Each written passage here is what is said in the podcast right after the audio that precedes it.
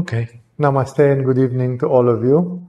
I'm glad to be with you here tonight for the satsang. I have um, felt that for tonight I want to reconnect a little bit to Kashmiri Shaivism, to the supreme teachings in yoga and tantra.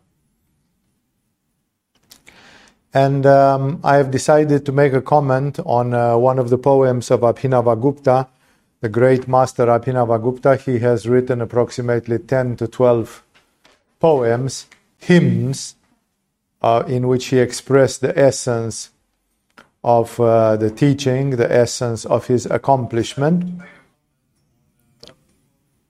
Okay. And um, there are two of these poems which I quote constantly the Bhairavastava and the Anuttara Ashtika. And um, I decided to go to share with you a couple of others. Tonight, one of them, which is called Mahopadesha Vimshatika. Uh, Maha Upadesha, Mahopadesha means the great teaching, and Vimshatika means something which has 20 strophes, has 20 paragraphs, 20 verses. So this is the great teaching expressed in 20 verses by Abhinavagupta. Um, it's a it's the first time we haven't done that in Kashmir Shaivism intro, even in the advanced teachings, because um, um, there there was no space for the poems for the hymns, but they are amazing in the fact that they sum up a whole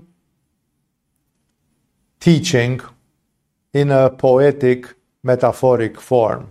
For those of you who are not aware of exactly what's the difference between normal yoga, normal tantra, and Kashmiri Shaivism, please take time to watch one of the satsangs in which I speak about what is Kashmiri Shaivism, uh, if possible, at one time in your life, take our introductory workshop because Kashmiri Shaivism is very unique and very different and very special and very divine.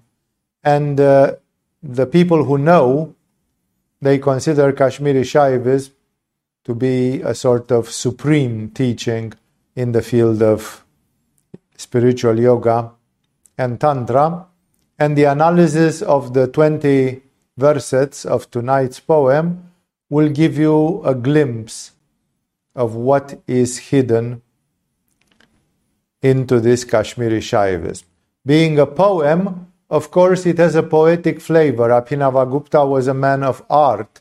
He was an aesthetician and he was a musician and he tried to create uh, the best poetry uh, by using the Sanskrit language to its perfection.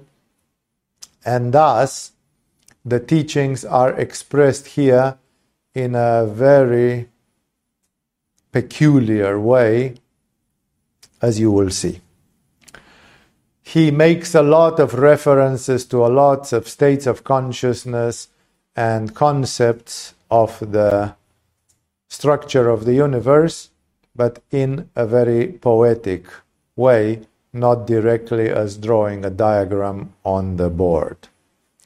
I will, without any further ado, again, I cannot spend now time explaining what Kashmiri Shaivism is and why it is special and how special exactly it is, but I will uh, recite the each verse, each verset, and uh, in this way you'll have the possibility to see for yourselves. He starts by praising Shiva in Kashmiri Shaivism, God is called Shiva. In Islam, God is called Allah. In Judaism, God is called Jehovah, and a few other names, Adonai, Sabaoth, and others.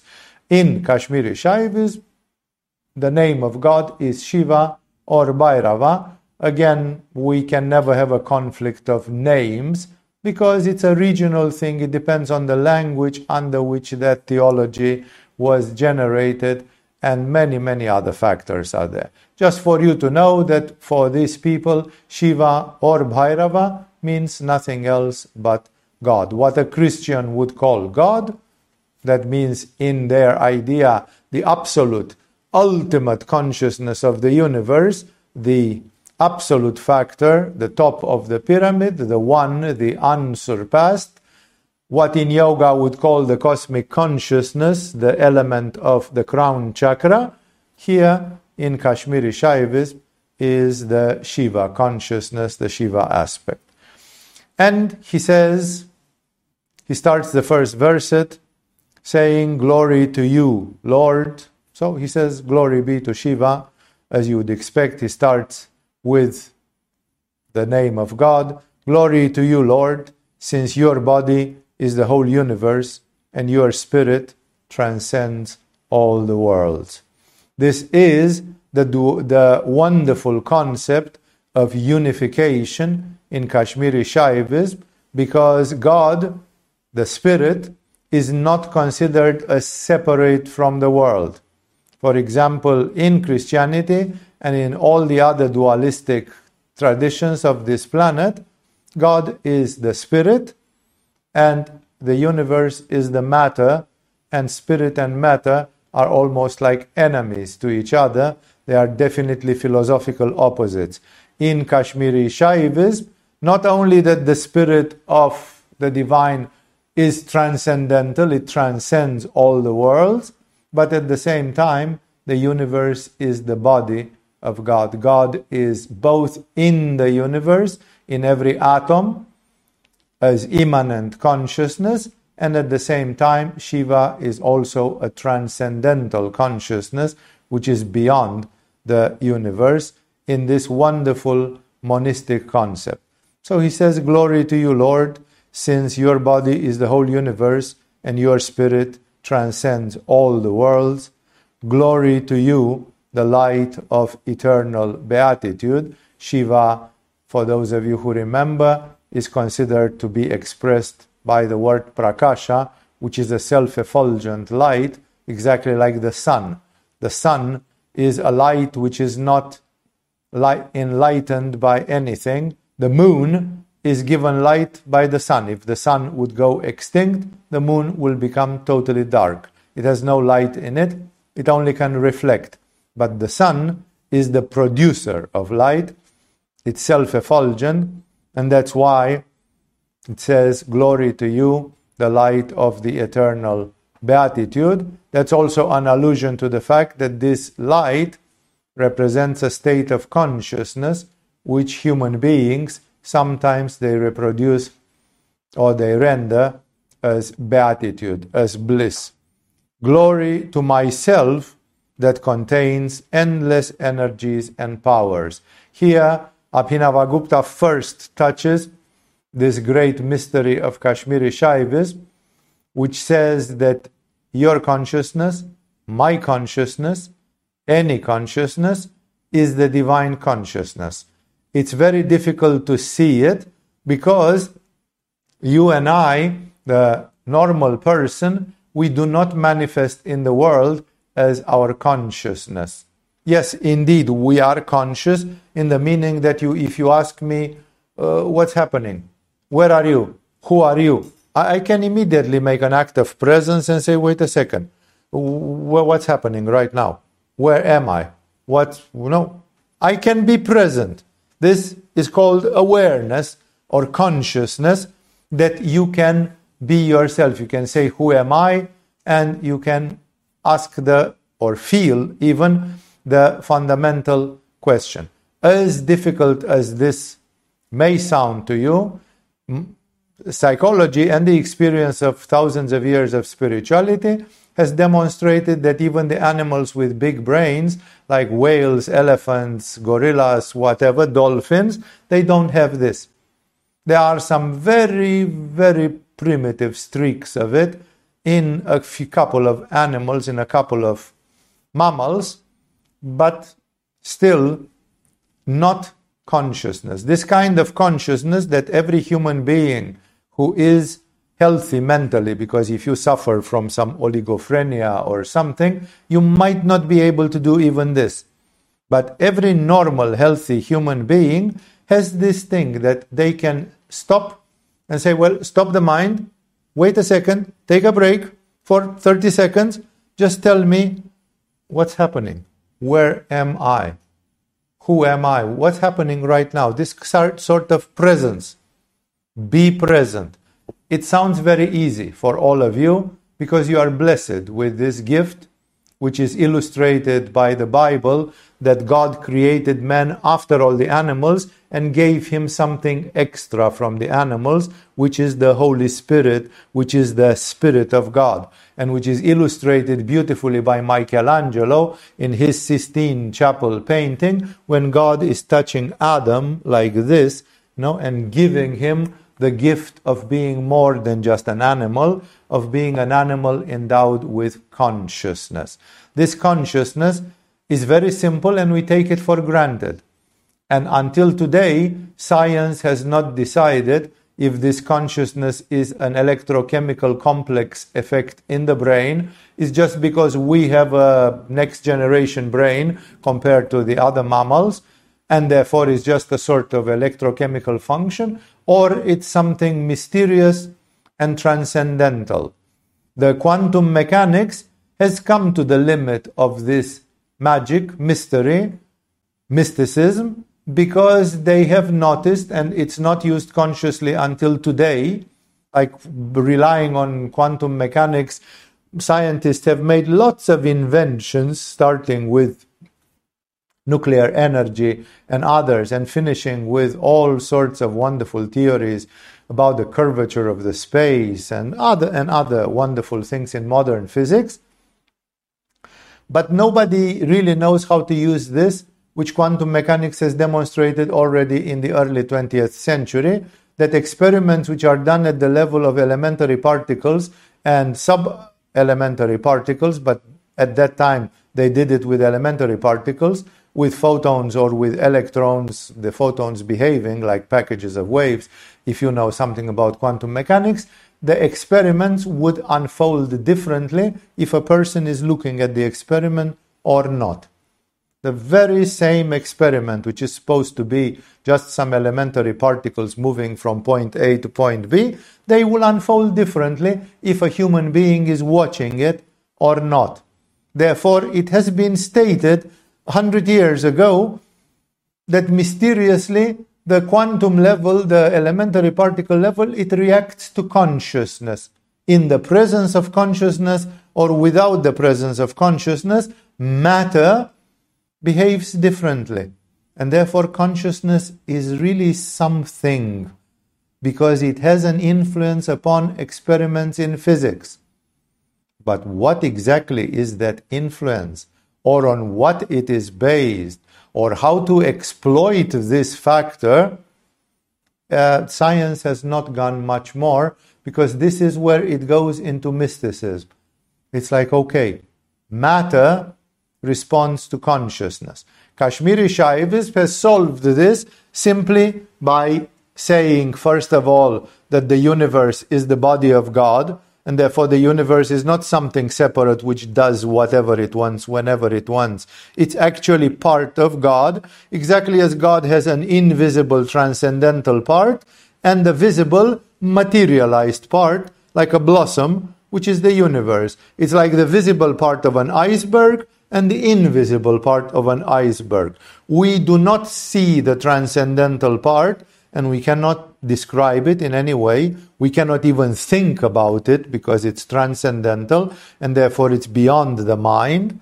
But, and at the same time, the universe reflects the manifested part of the divine. And that's why uh, in Kashmiri Shaivism, when you have consciousness, you, you yourselves, you, the listeners to this, you are blessed. Because you have a gift which even if you haven't used until today too much, Again, there are feeble attempts that uh, there is something which is cognitive therapy, that you notice a pain or a disease and you put your awareness on it and you say, ah, I have hepatitis, look, I can feel my liver and so on. And then that would have some healing effect or it would have the effect of a blessing just because you are conscious of it. The mere fact that you put your consciousness on it will have an effect. Animals do not have this consciousness to say, Who am I? It's demonstrated psychologically that this sense of the self, I am, is missing. Yeah? Children get it approximately around the age of two when they start speaking. As they start speaking, they start having consciousness. A child of one year old, when it looks in a mirror, it doesn't know that it's him. But a child of two years old, when it looks in a mirror, knows instantaneously that that's him that it's he and the same. Therefore, the sense of I am has appeared already around the age of two, together with the first words which are being uttered by the child. And that's why Kashmiri Shaivism has this extraordinary thing. You are an animal, if you wish, endowed with consciousness.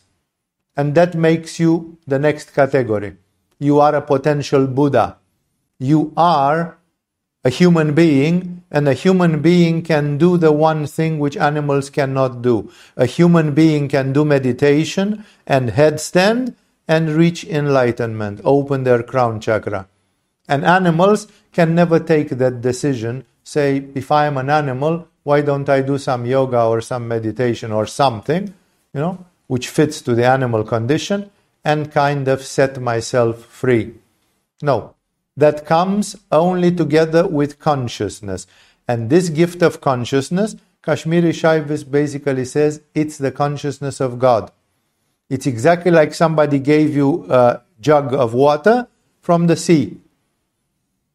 It's not the sea, but it is exactly like the sea. It has exactly the same chemical composition. So you have the sea, a drop of it, in you, as your consciousness.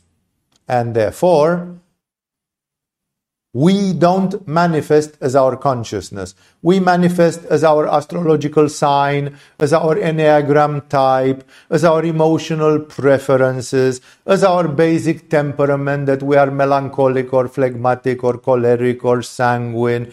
We manifest in ways which are psychomental and we show to the world our personality. And in Latin, the persona means a mask. And in French, person, in the French language, person means nobody. The mask is not you. The mask is just a fake self. It's what we could call the ego without pejorative terms. I'm not saying ego like an egoistic person. I'm saying ego like not a person who is awakened to the pure consciousness. But we still have the consciousness. And when I show you my consciousness, so to speak, because it's not something which you can show in this way, then I show you God. The consciousness is God. And thus, in us, there is God. My first spiritual teacher expressed it in a wonderful, simple way. He said, In the Bible, Jesus says that the kingdom of heaven is inside a man's heart, inside a human being's heart. And then he said, I come and ask the question if the kingdom of heaven, of God, is inside your heart, is the king present in his own kingdom? How can you have the kingdom of God inside you, but not God? If the kingdom of God is there, then God is meant to be as a king present in the center of his kingdom. Otherwise, why call it the kingdom of God? And therefore, the idea is expressed even in the dualistic religions like Christianity and others that God exists somewhere potentially in you. Kashmiri Shaivi says if you pay attention, that's in your consciousness. This pure consciousness which in Buddhism, for example, is that just you have to practice presence, awareness, to be but not to think about the fact that you are, just to be without thinking about it. It's, of course, extremely difficult. Be, extremely difficult. I will keep it. I don't want to scare anybody, but I don't want to give false hopes to people as well, because we live in a universe in which we are enlivened by our vital force, by our personality, by our astrological sign, by our preferences, by our temperament, and therefore we constantly show to the world our persona, our mask. We don't show the center, the consciousness, the I am. And that's why Abhinavagupta starts saying, Glory to you, Shiva, Bhairava, because the whole universe is your body and your spirit is the transcendental. Glory to you, who is the light of eternal beatitude. That's an allusion to the nature of God being Shiva and Shakti, because Shiva is the light and Shakti is the eternal beatitude. And then he says, Glory to myself that contains endless energies and powers. How can myself contain endless energies and power because myself is the self of God. It's the same I am. You have a feeling which says I am. And as a great poet said in the 19th century, he said people would like to change their body, people would like to change their personality, people would like to have a different set of skills, people would like this, people would like that, but nobody would like to not be themselves. Nobody can change that. The fact that inside you there is a feeling which says, I am. And I want to be more intelligent, but still me. I. That I cannot disappear. People are terribly afraid to lose themselves. And Abhinavagupta tells you, don't worry, you can't, because that I am is Shiva, the Lord of the universe, and it is immortal, indestructible, eternal, omnipresent, and therefore the I am will never disappear. Even if you acquire a horrible karma and you go to hell for 25,000 years, your I will still be with you. The self cannot be destroyed precisely because it is the nature of God. So Abhinavagupta starts the first verset as you would expect, saluting God, and then he makes a paradox, uh, boutade, or whatever you would call that, like the Zen paradoxes. It's almost like a Zen koan where he expresses this nature of what's the relationship between God and I. Because eventually it's the same, but how do you see that sameness? So the second verse says something very beautiful. He says, Glory to you, my Lord, there where you are you and I am I. That's the most differentiated place. That's the place of the world because there you are you, God is God, and I am I. There seems to be a total difference. And then he says, There where you are, and I am not. That means in the situation where I come back to you, that's called yoga, union. I unite with you, and it seems that I am no more. It's like you throw your jug of water back into the sea. Where am I? Only the sea is there, the ocean is there, and I am not, although of course the consciousness is indestructible.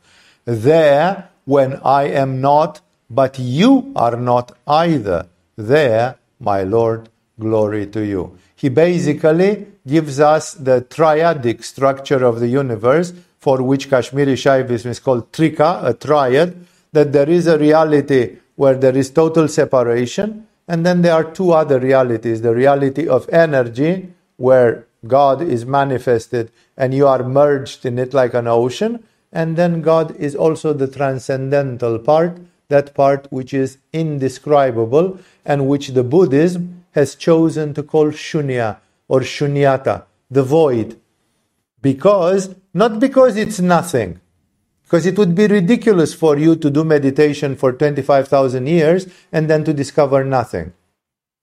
The void is not nothing. The Dalai Lama has said it very clearly because this has been one of the arguments for which Christian theologians they have tried to put down Buddhists. They said it's absurd. We are looking for life, eternity, happiness, the bliss, the presence of God, and so on. And look at the Buddhists. They meditate to find out that the essence of everything is nothing. But it's not, it doesn't mean nothing. The void doesn't mean nothing. And I think the Dalai Lama has said it wonderfully. It said it means emptiness. It is called emptiness or shunyata because it is empty of attributes. It is empty of distinctive thoughts that can characterize it. It is empty of any differentiation. And therefore it's something which cannot be qualified by the mind. You can find a ridiculous word by calling it that like in Vedanta. You are that. What is that? I can't tell you because that is just a symbol word for something which cannot be expressed and has never been expressed. We can say that that means the Father in heaven. Is it really a father to me? Was it a father when 250,000 people died in a tsunami in just 15 minutes and so on? What kind of father is that? It's difficult, even when you call it father or Brahman or that or void. We don't understand what it is. That's why it's called void, because you have no possible understanding, and everybody looks for a mental understanding. We are blocked by our own mind. And that's why Abhinavagupta describes three levels. He says there is a level where you are you and I am I. There is a level where you are and I am no longer because I have melted, and then God exists as energy, as Shakti. And there is also a level where I am not, but you are neither, because it's the void. And there you cannot even say I. It's something else. But that something, please remember, it means something. The void doesn't mean nothingness. It means somethingness something which transcends the mind and which has never been able to be expressed by words. If you look carefully in all the religions, in all the minor and major religions on this planet, people who are aware of the existence of the One, they have tried to express this oneness, and nobody managed, and all do it in a totally different way, and yet they all speak about the same thing. Thus, uh, that's why we are aware in the traditions of yoga and tantra that you cannot express things about God. In Vijnana Bhairava Tantra, Shiva himself says everything which is spoken about Shiva is like candies given by a mother to trick a child into taking a bitter medicine. Because actually, everything which is said about God is false from the very beginning. If you say that God is great or God is small, if you say that God is here or not here, if you say that God is good or not good, all of them are false. None of them is a true statement because you cannot define God with vikalpas, with concepts like this. And that's why here Abhinavagupta mentions the separation, the unification in Shakti, and the unification in the void, the three points of the triangle, which is the basic triangle, the triadic symbol of the Kashmiri Shaivism. Full strophe or verset number three. Full of longing, I always looked for you inside my body, as you or as myself. But what I discover when I do not find either you nor I what I think then, it is you.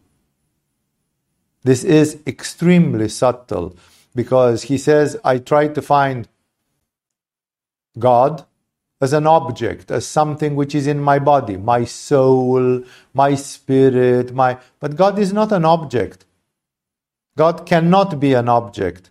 As we say in Kashmiri Shaivism, God is the supreme subject, is the I of the universe, the I am.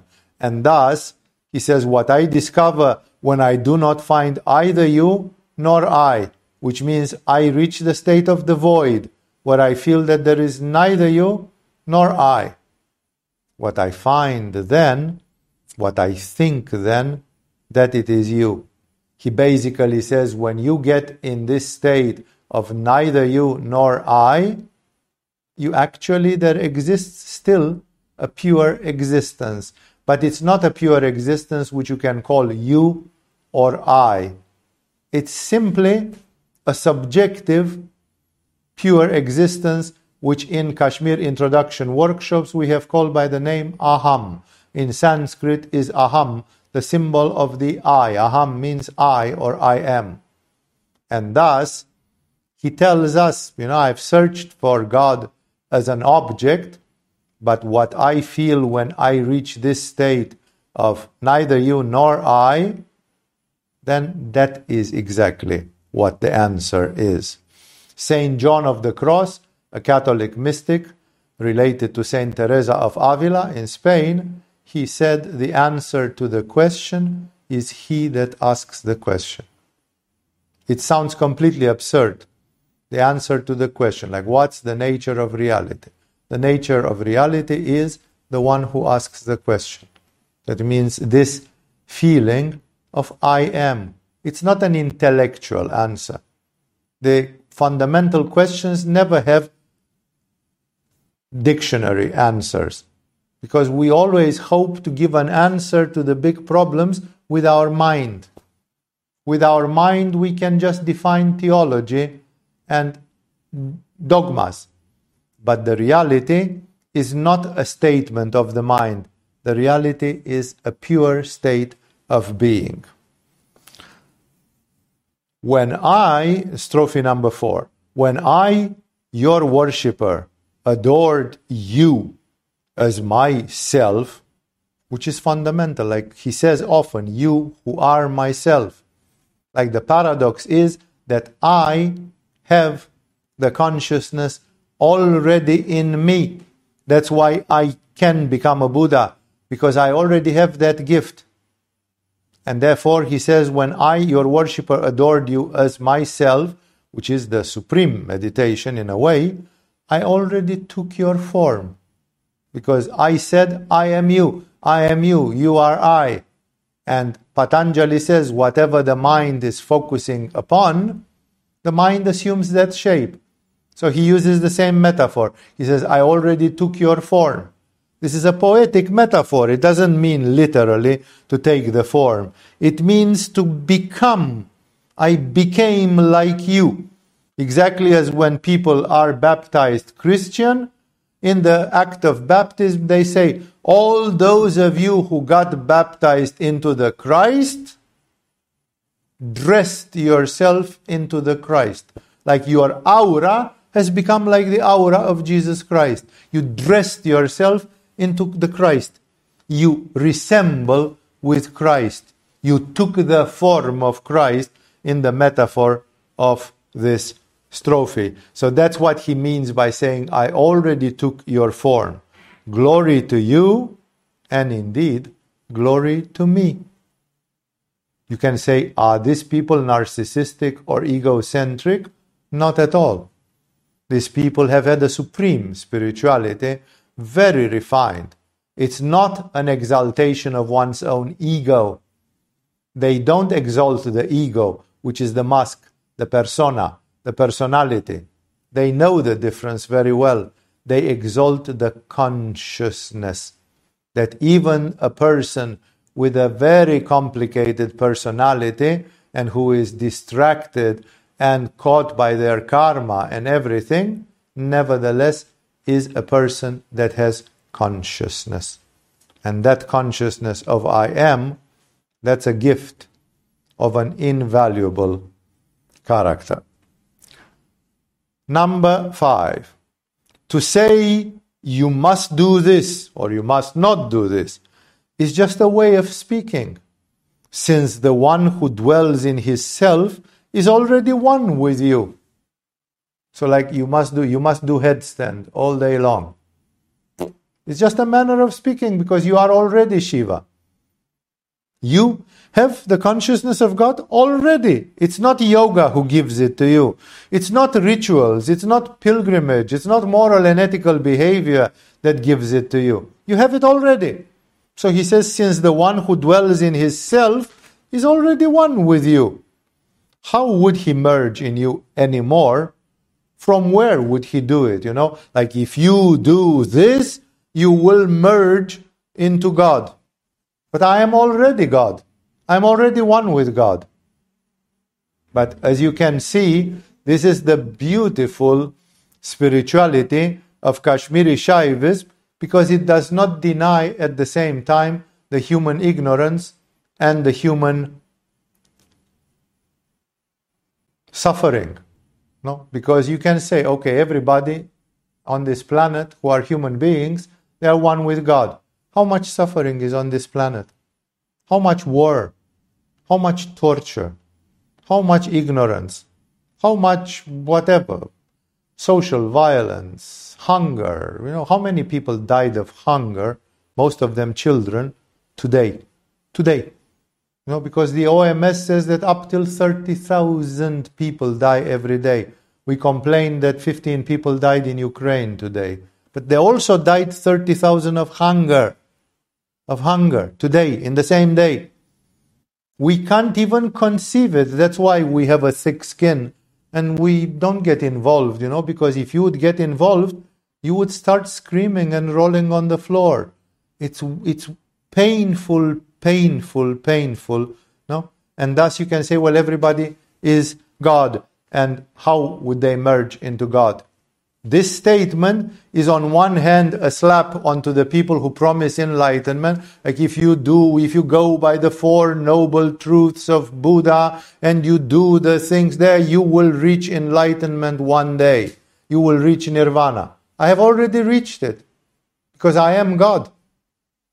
But the problem is at the same time that people, although listening to Kashmiri Shaivism, they are not ready to accept it. Yes, mentally it's a beautiful exercise, and you say, mm, I met this amazing doctrine called the Kashmiri Shaivism. Man, you should listen 10 minutes of speaking about this. It's out of this world, you know. It tells you such an amazing truth about yourself. That's blah, blah, blah. Because then people go to their house and they suffer.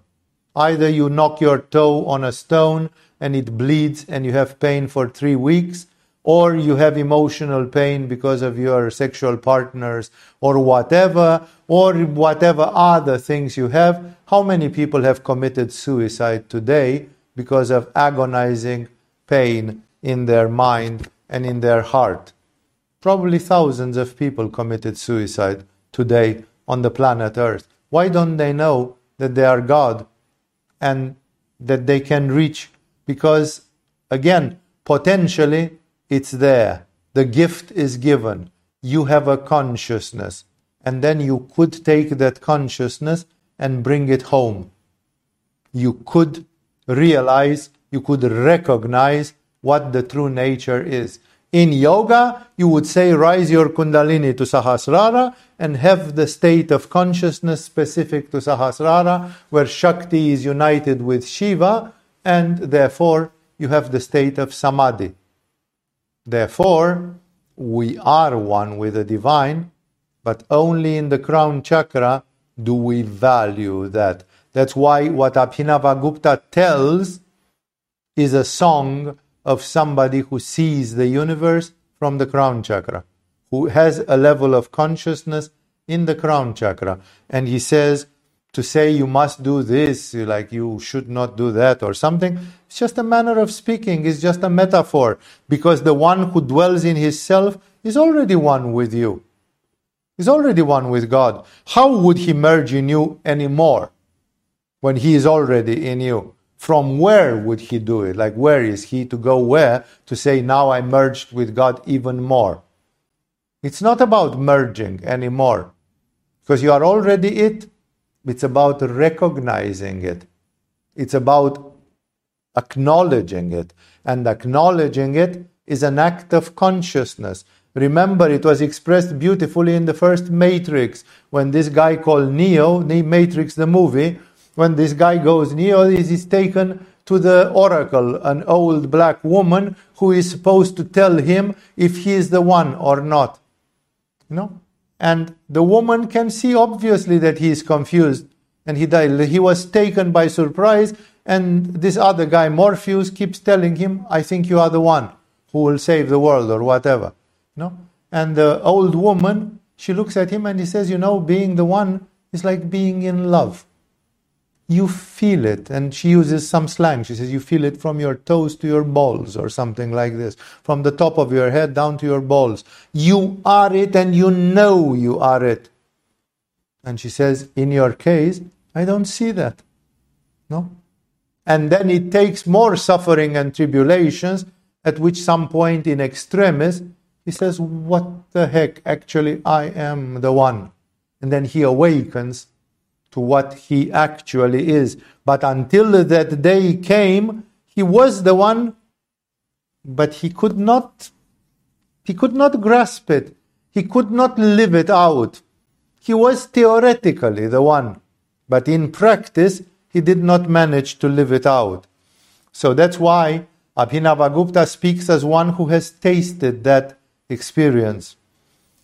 Even saying, strophe number six, even saying, I am you and you are I, is not the supreme truth, since the separation that I am you and you are I, which means two, since this separation never existed anyway. Like there was never I and you. There was only that I was blinded into believing that there is an I and you, but in reality there never existed. How can you say that a wave on the surface of an ocean is not the ocean? There is the ocean, and then there is this beautiful wave. But the wave is the ocean. It's part of the ocean. You cannot cut the wave from the ocean. The wave is, is the same water, it's the same ocean. There is never the wave and the ocean, only as an appearance. But it's not a reality. The wave is the ocean. So he says, even people who meditate and say, I am you, you are I, in Vedanta, I am that, and so on, that am I, is not the supreme truth. This is not the supreme truth, since the separation of I and you never existed anyway. Such a false state of separation gives birth to the desire for enlightenment. He uses the word samadhi in Sanskrit. He says such a false state of separation gives the birth to the desire for the state of samadhi. And of course, everybody who is seriously coming to yoga, I'm not talking about the monkey yoga where you just stretch a little bit and you claim that you do yoga because you are very flexible in the body. You know that if you have been in Agama for at least three days, we know that that's not what we do in Agama. You know, this perverted yoga, this uh, um, what's adulterated yoga is just a shell, is just a total superficial reminiscence of yoga. It's not. Yoga means union, and it means that people have this longing, the desire for enlightenment, the desire to reach to a higher karma. I live in ignorance. I am subjected to my own karma, good or bad or mixed or whatever. I am, you know, and therefore I would like to be myself. I would like to get the answer to who am I, to truly find myself in whichever way. I am the Buddha nature if I'm a Buddhist, or I am Atman if I'm a Vedantic practitioner, or I am Shiva, or whatever. And this desire is good. This is what we call here in Agama, to a, to a certain extent, we call it aspiration, longing. Like every person in their heart has a longing for some, and most people don't dare to believe that it's possible, and most people don't dare to believe that it's there. And many people grow cynical and skeptical, and they say, Yeah, yeah, but you saw that when it comes, when shove is coming to push, and someone push is coming to shove or whatever, then this and then, you know, people are skeptical. They cannot see it. You know, people, but people in the heart of their hearts, they have a longing. Because everybody says, I have been in samsara for long, long time, and I really need some peace. I need it, as a poet said, I need it, he used the word from physics, repose, like when an object stops moving, you know, repose, like the state of zero motion. I just need a break. I need to be in a state of repose. The eternal rest. No, that's why we say rest in peace. No, even to the dead people. May God give you rest. Why rest? Because that rest is exactly the lack of the ego, the lack of the desires, the lack of samsara. Everybody wishes for a paradise of fulfillment. Abhinavagupta says it's good for a while. And then when you reach to Kashmiri Shaivism, you realize that that desire is coming from a feeling of separation. I feel separate, and therefore I want to be one. But if you would know already that you are one, then there is no separation.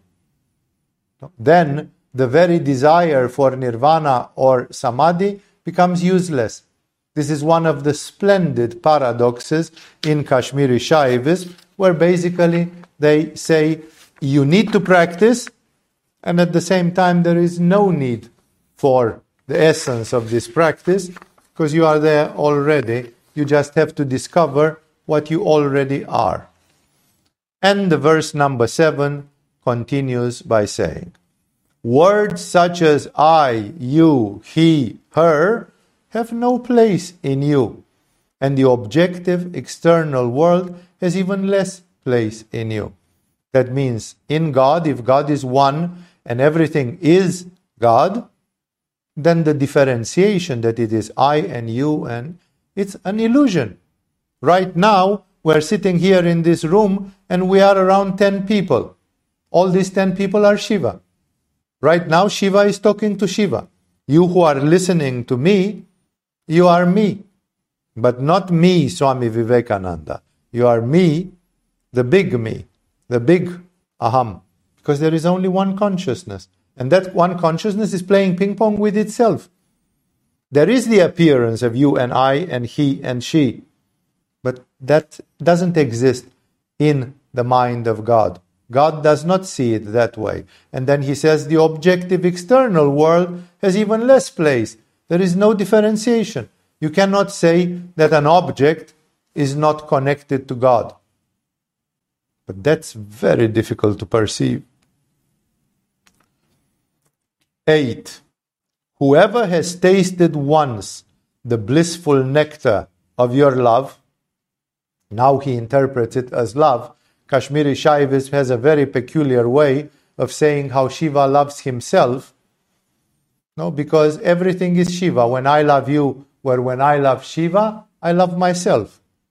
Actually, the guru of the guru of Swami Lakshmanji, a guy called Swami Ram in India, he was saying, try to squash a worm.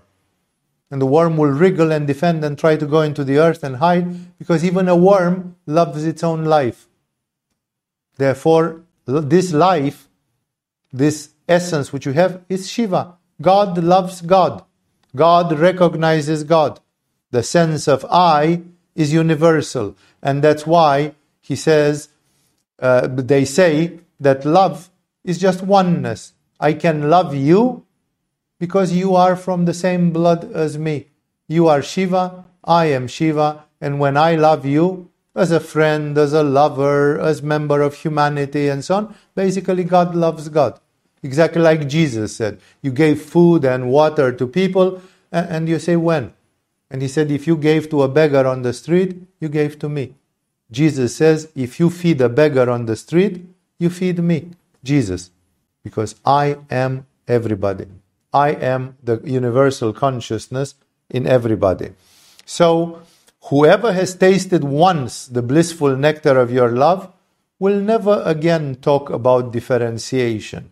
He will not even say everything is one overflow of absolute peace. This is a reference to a verse from the Vedas. There is a verse in the Vedas in which which is taken as referential in which the Vedic text old old old Vedas they say everything is one, overflow of absolute peace. It's wonderful. It's the thought of oneness expressed in the Vedas very, very long time ago. But he says, when you have experienced the love of Shiva, the love of God, even that becomes superfluous because oneness is oneness. So he takes a very radical attitude that everything is, you know, you can say it with words, but the reality of God is radically different. 9. When you reveal your true essence, you are you, me, the whole world. But when the manifestation is completely resorbed, like in the void, you are not you, nor me, nothing of this world exists anymore. So basically, he says, we are one either in the non manifestation or in the manifestation. This is in the manifestation, but even when you go into the void, into the void, it's the same oneness. 10. You appear through your own will, like an actor that plays different roles, such as wakefulness, dream, and dreamless sleep, and as if he would be part of them. But in reality, you are never fragmented and play no role. Normally, you would say you are an actor who, who, out of your own will, act like an actor and plays all the roles, like he, she, and so on. He doesn't go to persons. Now he does something more twisted, which only one like Abhinavagupta would have had in mind. He says, You exist in the world of wakefulness, which is the physical world. You exist in the world of dreams, which is svapna, the sleep with dreams, which is the astral world, the subtle worlds and even in the sleep without dreams, which is the sushupti, which is the level of the causal world. These are the three divisions of the universe, which are expressed in the Vedic tradition by the words Bhur, Bhuva, Svaha. When you do the Gayatri mantra, there you have Om, Bhur, Bhuva, Svaha. Bhur Loka is the two lower planes, the two lower chakras. Bhuvar Loka is number three and four and Svarga Loka, Svaha, is the number five and six. And on top of these three, there is the fourth musketeer, that the three musketeers were four, which is the divine consciousness. It's like the triangle with three sides and with an eye of God inside, which is number four. And therefore, he says, You appear like an actor, and you appear like you are in the physical, in the subtle worlds, and in the causal worlds. Like you are the gods, you are the spirits of the dead, you are the spirits of nature, you are everything. He doesn't refer only to, so he expands this thing. And he says, as if you would be a part of them. Like you are in the physical world, you are in the subtle world, you are in the cow. But he says, in reality, you are never fragmented and play no role because that would be a differentiation. And God doesn't feel differentiation. Shiva is one. This is the famous mystery of oneness in multiplicity, that the universe is a diversity, and the Maya and the samsara, and nevertheless the void, the Buddha nature, the emptiness, and the Shiva consciousness is one, always. And with the mind, it's impossible to understand because we always try to build a model of how it is, but it's not a mental thing. The mind is still in the side of differentiation. And he continues by saying, When you are awake, the whole world is awake. When you sleep, the world dissolves in your conscious sleep. Thus, the whole manifested and unmanifested universe is one with you. He says there is no difference if it is in the manifestation, in the samsara, or in the transcendental part, which he says when you sleep, the whole world dissolves in your conscious sleep. That's the pure spirit. That's the transcendental aspect, the Purusha. And he says either like this or like that, it's still oneness. And therefore he says the whole manifested and unmanifested universe is one with you. You cannot get out of this oneness. Any form of distinction, bhur bhuva svaha, or manifested, not manifested, nirvana and samsara, or whichever way you want to put it, is a duality which is fake. In the end, oneness beats all the dualities. The tongue, 12, the tongue tires praising your name. The mind tires meditating upon you. How can we meditate upon the formless one? Like the mind needs something to get attached to. But how can you meditate when you say that something is immanent, transcendental, all and everything and one? It's like you don't have a representation for that. So he says, we can say as many words. The tongue tires praising your name. The mind tires meditating upon you. How can we meditate upon the formless one? And how can we praise the one without any attributes? Like the void has no attributes, then what are we praising? We are praising something which has zero attributes, then how can you praise it? You say, Glory to you, God, because you are good and then a quarter of a million people die in 15 minutes in a tsunami. How is God good? Why do you say that God is good? You know, why did millions of people die in war and under torture and how good is God? Why is it all happening? That's why the materialistic and the atheistic people, they even go and say there is no God. They cannot. Because if there would be God, he would be a beastly idiot to allow such atrocities to happen on the earth in the history of the earth and so on. Not from the standpoint of oneness. From the standpoint of oneness, things are very, very different, but you cannot evaluate them with. One. So here, he starts a series of about eight verses where he simply demonstrates that meditation, praise, rituals, poems, hymns, pilgrimages, and so on, they are completely useless that people have developed these things from the old days where people were worshipping deities. And when you worship a deity, you can say, Oh Jupiter or Oh Zeus, and so on. You who are this and that, I sacrifice a hundred bulls to you, and I give you flowers, and I think you are beautiful and wonderful.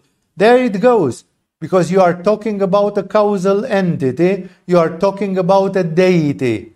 Deities exist and we think they are separate. I am I, Zeus is Zeus, and God, if there exists any God, God is something separate. Therefore, people have inherited all these rituals from a time when people were not conceiving this oneness of God. And when you get to this oneness of God, all these methods of meditating and worshipping, they fall apart. And then people say, I did a ritual, a worship to Shiva, and so on. And he says, Sure, Shiva will understand your ignorance and the fact that you just copycat the old religions and you do, but the ritual in itself means nothing. It's only your awareness which it brings something. So he says, How can we meditate upon the formless one? How can we praise the one without any attribute? 13. How could the perfect one be called upon for adoration? And how could the one who is everywhere be offered a sacred seat? When you worship a deity, the deity sits on a seat, like Kuan Yin sits on a lotus flower. And if you want to put her on an altar, you create an altar, which is the seat. And there is a lot of ritual in India for creating the seat for a deity. Even the statue herself is a seat because basically you can sanctify it and says, oh, Tara, Kuan Yin from China is the Tara from India and the Tibetans call her Tara or Dolma. And then you could say, oh, Tara, Come and dwell into this statue and be with us always. And then you place the statue in a very honorable place on an altar. And every time when you come in the room, you make a nice pranam, a namaskar to Tara, and so on. You know, you offered her a seat. And then he says, How can you offer a seat who is everywhere? Because God is everywhere. You don't need to offer him a seed because he's already everywhere, including in the seed which you want to offer. And therefore, in the, this paragraph, eh, he makes fun of the ritualism of the pujas, that people do pujas because they compare God to one of the deities from the old days.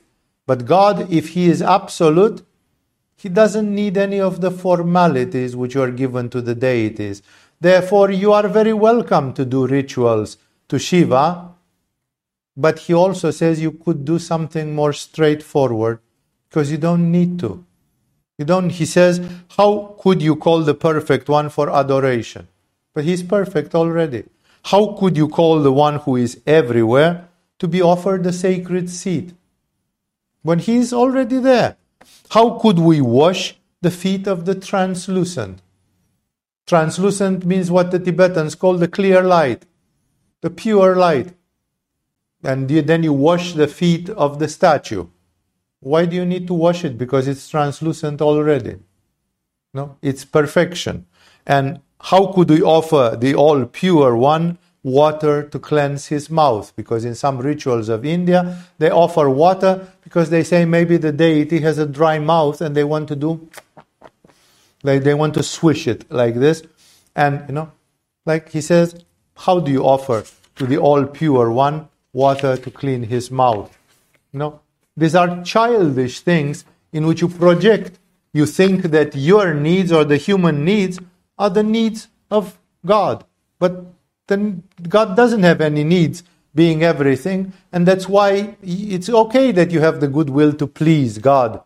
But it's very childish because that's not what is needed. And of course, in the end, He will tell us what He thinks is needed how to wash the spot. They wash statues in India, Kali statue. How to wash the spotless one and how to dress him. They even dress them in saris and whatever female deities.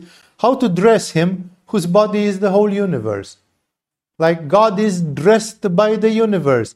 When you look at the universe, you see the clothes of God. You see the body of God. He's dressed already with the universe.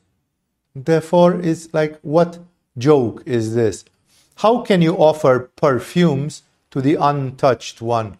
Nobody can touch Shiva, and you claim that you put perfume on him, but he is untouchable in the good meaning, in the meaning of unsurpassable. And how can you embellish the one who is beauty himself? They say that they put a tilak mar, they make him beautiful. But he's beautiful already. God is Shivam Satyam Sundaram. Sundaram means the beauty, the divine beauty. No, and Rumi, when he refers to God, he says, I wish to see you with a hundred eyes. So beautiful God is that he says, I can't get enough of you. I wish to see you with a hundred eyes. I wish to swallow you with my eyes. No? And then you want to beautify Shiva. It's like a childish attempt, futile, which is not bad. He doesn't say it's bad. He simply wants to show the futility that there is a straight path. How can you bind the holy thread to the one who is unbound? Because they even give to the deities a string, like in India. All the castes, all the four castes, they wear a string. It's the string ceremony. When you are seven years old or something, you get a string, which shows that you are part of the caste system of Hinduism. No? And he says, How can you give a string to the one which is unbound. You cannot bind God with a string. It's a symbol. And how can you offer flowers to the one who is beyond perfume? How can you burn incense for the one who transcends breath? And how can you burn oil for the one who is beyond sight? Like you cannot influence God olfactorily, kinesthetically, visually, or in any other way. How can you offer food to the one eternally fulfilled? And how can you offer betel? This is this poison from India, this tobacco of India, the betel leaves, which they were offered because people loved betel. It's, it's slightly psychoactive. It's a little bit like a coffee or something. It gives a psychoactive effect. Uh, how can you offer betel to the one who is omnipresent? how can you go to pilgrimage around the infinite? Because God is the infinite, is the universe. How can you do a circumambulation of the infinite? And how can you salute the one without second? If you salute him and say Namaste, Namaste Shiva, or Namaste Shiva, but it's me and you. And he's the one without second. There is nobody to salute him. You don't exist so that you can salute God from outside of God. He is without second, then who salutes him? There is no possibility for that. 17. How can you offer light to the self effulgent one? You offer light to the sun. The light, the sun is already the source of all the light in this solar system. In our environment, how can you offer him light? For what? And because people offer light, as you know, in India, they offer candles and lamps. And how can you sing a Vedic song to the one beyond knowledge? Because the Vedas are supposed to be the beginning of knowledge in the Vedic tradition. This is when people started waking up and saying the big words which connecting them to, connected them to something divine and immortal. And he says, how can you say Vedic hymns to one who is beyond the Vedas? The Vedas are just a superficial aspect. 18. How can there be an internal or external liberation for the perfect one? Like you say, I internally got liberated, or ex- how can you? Because whatever you do, you are Shiva, you are in Shiva, you are with Shiva. What difference does it make? Nothing. And how can you make offerings to the one who is everywhere present, lacking any differentiation? Like offering a present. I gave you my wristwatch, Shiva, I offer it to you. It's like there is no differentiation in Shiva. And what sort of gift is that? What, what can you offer? 19, which is the last of these. How can you offer a gift to the one who has everything? And how can you offer water to satisfy the one eternally blissful? Like he already has all the water he needs, you know, he's blissful, he's satisfied, No, know, he's pleased. How what what is offering water? People offer water. As you do to deities, but to the deities it has a meaning because the deity wants that energy, that prana. But what are you offering to God? He says, simply says, God is something different. And we approach God in the same way as we approach deities. And that's not correct. Or how can one send away the omnipresent one? When you approach a goddess, you say, Oh, come, Kali, and so on. And then you say, Now, Kali, please go back to your sphere. Thank you for your. You send her away. But how can you send away God when He is omnipresent?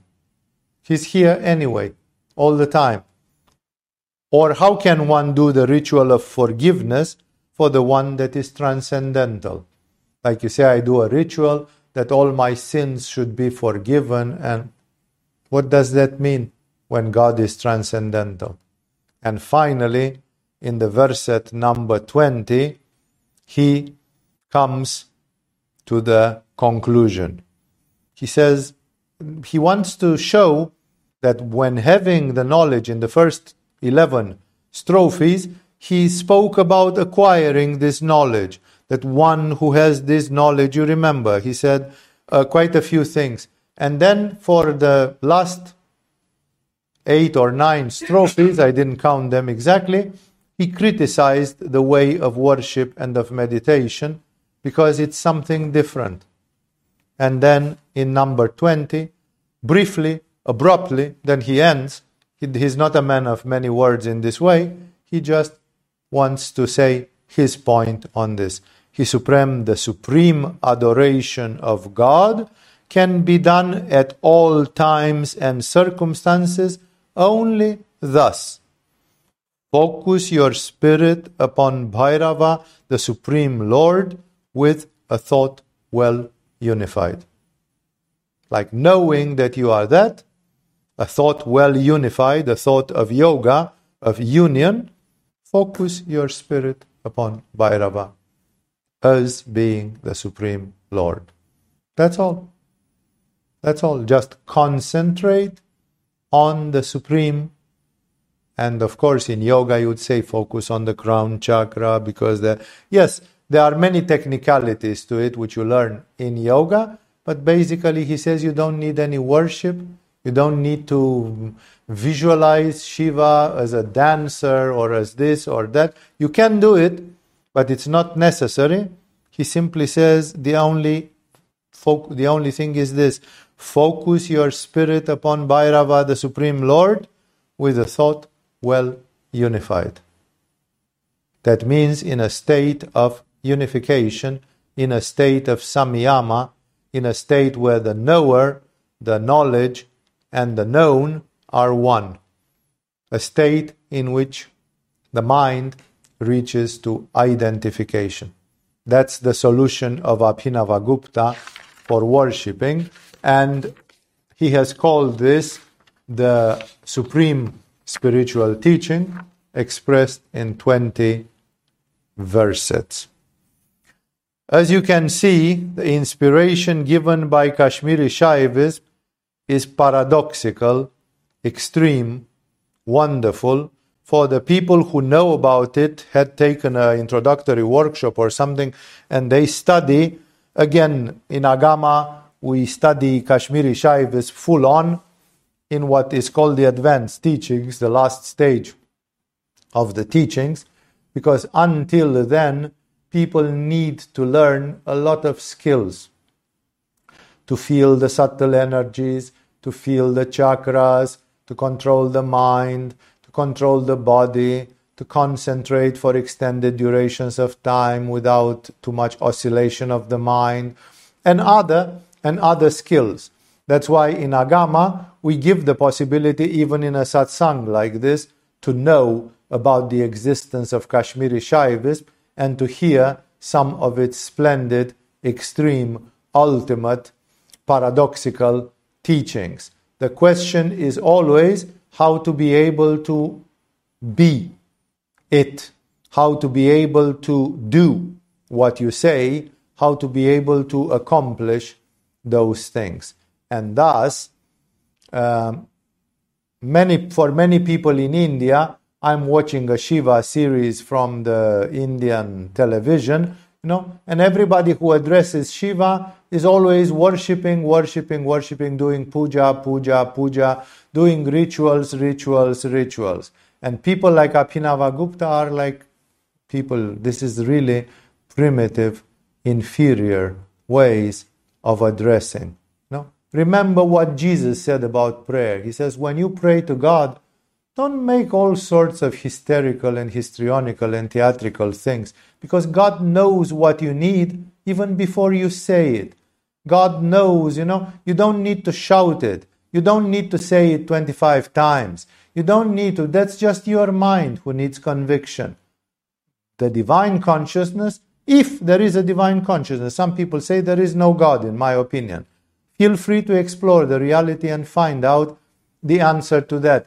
But if there is a God, and that God is not a deity, that God is the absolute ultimate consciousness of the universe, and it is omniscient, omnipresent, omnipotent, then what do you need to do? Because for a deity, you need to propitiate that god deity. Say, Zeus, if you help me, I shall give you the lives, the blood of ten bulls, of ten oxen, you know, or something. You give something to receive something. But with God, who knows already who you are, you are united with it. The only thing which you want is allow me to see myself, allow me to discover myself Allow me to see that I am you. I am you, and like an idiot, I have forgotten it. And I'm going through the universe, going in this drama, in this endless drama, which Buddha has called samsara. No?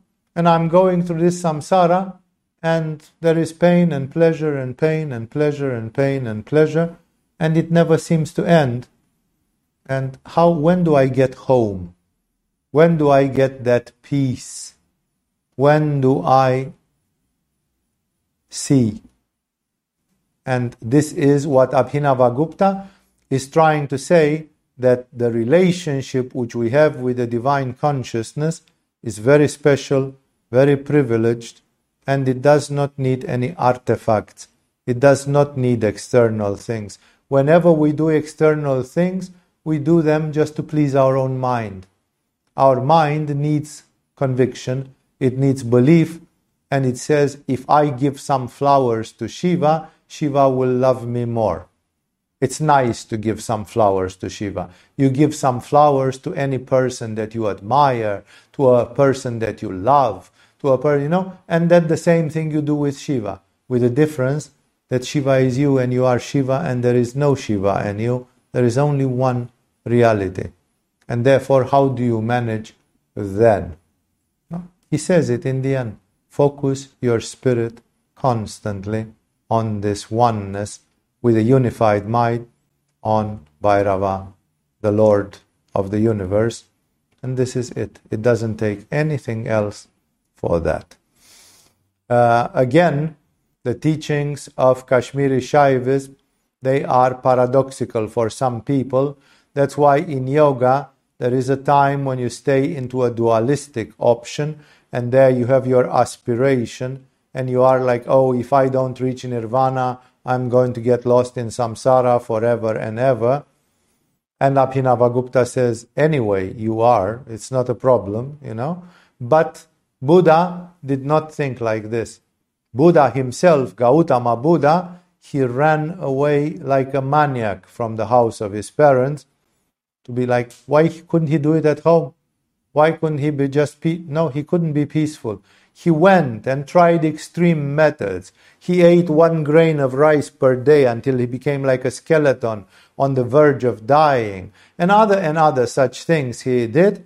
No, and still he did not reach. And eventually, after six years of meditation, trying different methodologies, this divine consciousness dawned upon him. So, in the beginning, Buddha was afraid of samsara and he wanted to find the peace of nirvana. But Abhinavagupta says when you reached it, you see that that was just a candy.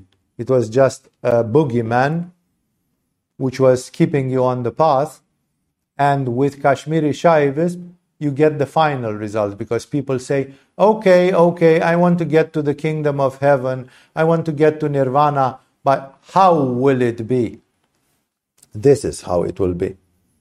It will be like there is oneness, has always been oneness, there is nothing but oneness, there is nothing to gain and nothing to lose.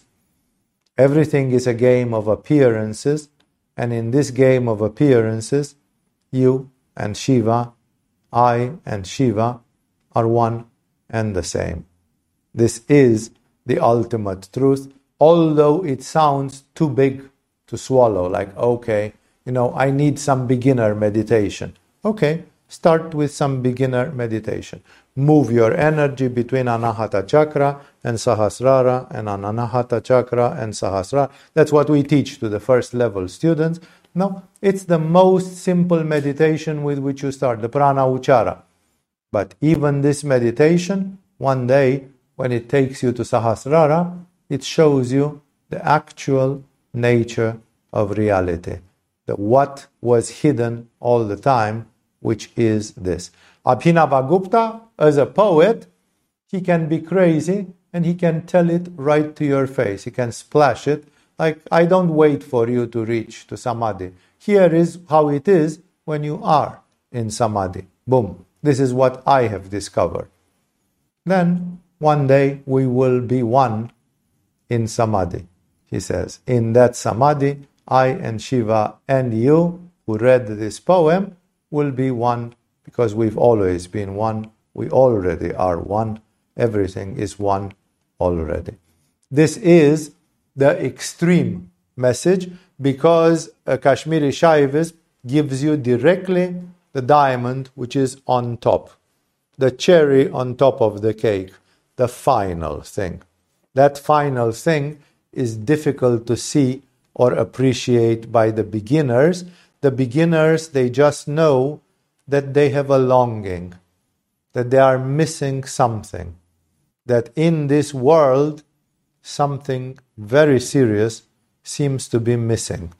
something is not working, and either you get power, or you get cities, or you get richness, or you get a hundred children, or you get this or that, in the end, still something is very empty.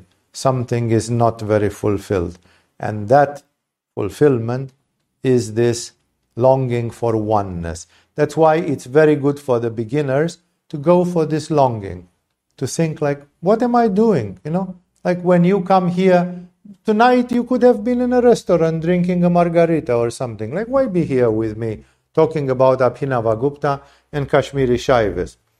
You could have, okay, let's say you don't consume alcohol and I'm insulting you by saying you could be drinking a daiquiri or some, but you could have been eating a good pizza or something. You are getting out of here at 10.30, it's going to be closed in 90% of the restaurants, you know? And you, like, why are you here? Because you hope to hear something. You hope to learn something which will lead you on this in every person who wishes spirituality, there is a longing and there is the hope that that spirituality can show you a way to fill up that hole, to fill up that missing thing. And all the spiritualities which are authentic, they do that. They fulfill that one way or the other.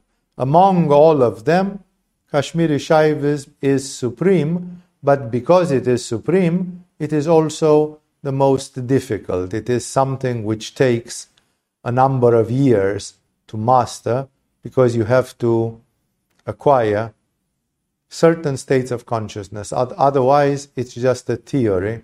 And you can say, Abhinavagupta in his poem said this and that. Yeah, but did you feel it? Did you see it? Did you experience it? Or is it something which you accepted intellectually, like it must be true because Abhinavagupta said so, but um, I haven't been there yet? Well, if you haven't been there yet, then your first obsession, sweet obsession, is to go there, to be there, and to experience it. And then you will see if it is fulfilling the lack the aspiration, the longing from your soul, because it always does. Enough for tonight. Thank you all for joining. This was a sample of an evening consecrated to very, very high teachings, Kashmiri Shaivism, and I hope to see you in other activities here in Agama as well. Um, every time when there is a week where I can have satsang, I will approach subjects. Sometimes I talk about healing, and sometimes I talk about the 20 strophes on the supreme knowledge because yoga goes from alpha to omega. It goes from simple things to very great things. Again, enough for tonight. Thank you all for joining.